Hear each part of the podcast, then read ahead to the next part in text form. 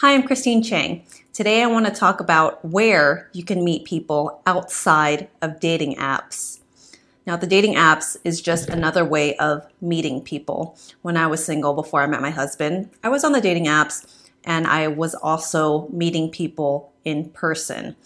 The most important thing is that you stay open, that you're in an open headspace, that you want to meet somebody that is more important than going on the apps or going out and being around people. Because if you're not in the right headspace, the chances of you attracting a partner are pretty low. Mindset and how you show up in the world is a really big part of it. If you are feeling like you don't want to do these things, uh, I don't want to be on dating apps, uh, I don't want to go out and make the effort to be around people. Think about if someone that you went on a date with showed up in that way as well. If they were enthusiastic, jaded, didn't want to make the effort, how attractive would you find that? I find that people in general are attracted to people who have a curiosity and a zest for life, optimism. They're intentional.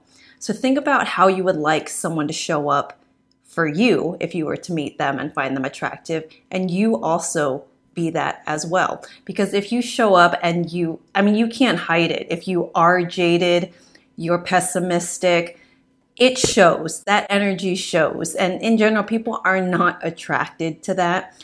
Maybe if they're also pessimistic and in that same vibration, they might be. But if you want to attract someone who's happy, enthusiastic, curious, optimistic, remember that you have to be in a similar headspace. The first place you can meet someone outside of apps is doing specific activities.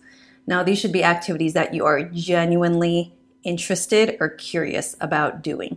So, if you're an active person, things like dance class or yoga or stand up paddleboarding, volleyball, put yourself around people. That is the common thread with everything I'm going to mention here.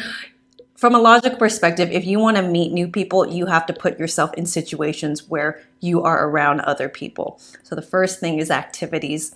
And if you're not active, there are tons of other clubs, book clubs, movie clubs, Disney, Comic Con, whatever your interests are, start interacting with people in that area. Because even if you don't meet the love of your life, you will meet other cool people who are into the same things you are. And that alone, I think, is awesome. And maybe they'll introduce you to your future spouse. You never know. So, again, make sure to stay open. And I think when you're doing an activity that you genuinely enjoy, it puts you in alignment to be a happy person because naturally you're in a good mood when you're doing things that you enjoy doing.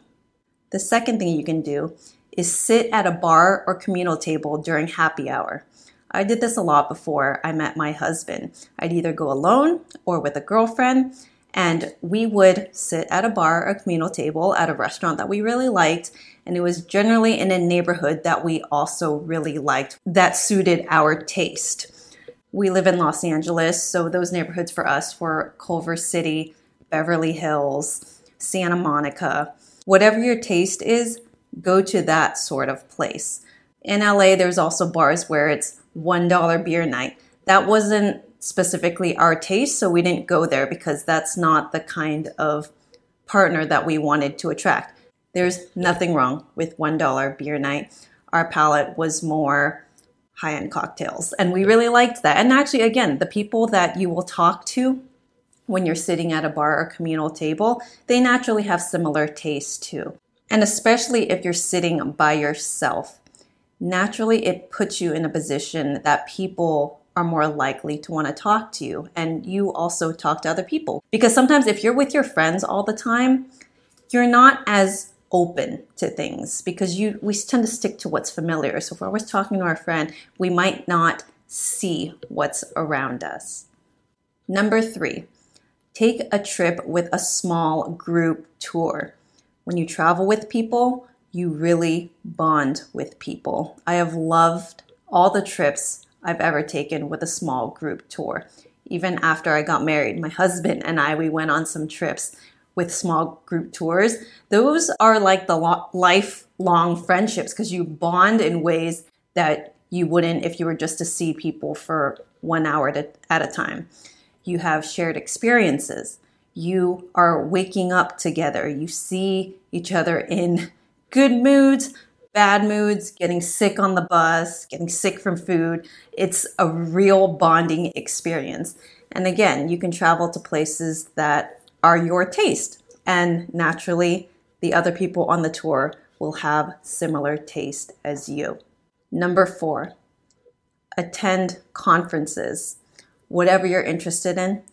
For me, when I was single, I did a lot of personal growth conferences, and I still do because I like being around those kind of people. And again, when you're doing something like personal growth, you are bonding with people, similar values, right? So, a couple of the conferences I went on, one is called AFEST, A F E S T com and I met a lot of like minded people there. I dated some guys and had a fantastic time. And it just it puts you around people and you're together for multiple days. So that is a fantastic way of meeting new people. The last one, number five, is meeting people through friends. This is one of the best ways of meeting people because if you already have a mutual friend in common, that is already a vetting process right there. And you might say, All my friends are married, they don't know anybody single. But if you're hanging around people, they might be introduced to someone who's newly single. People are getting divorced in their 40s and 50s, okay? They might be ready to date. Again, you never know. So, meeting people through friends is a fantastic way of meeting them, especially if they're your trusted friends. For trusted friends that know you, I think it's good to stay open if they have a suggestion.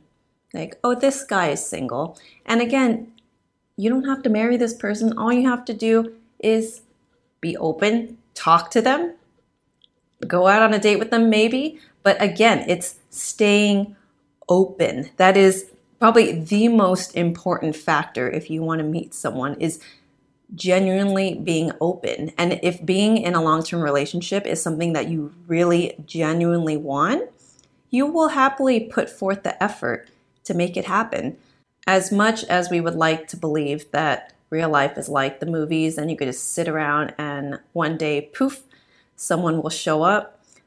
I'm not going to say that's impossible, but in life, it's good to be intentional to create what you want. So if you want to increase your chances of meeting someone, you have to be around other people and put yourself in the position where you are meeting other people. Thank you for listening, everyone. If you've enjoyed the show, please give it five stars and write a review. It helps my rankings, and I really, really appreciate it. And if you're interested in my book to read or gift to a friend, it's called Show Up Finding Love for Independent Women, and it's available on Amazon. Have a great day.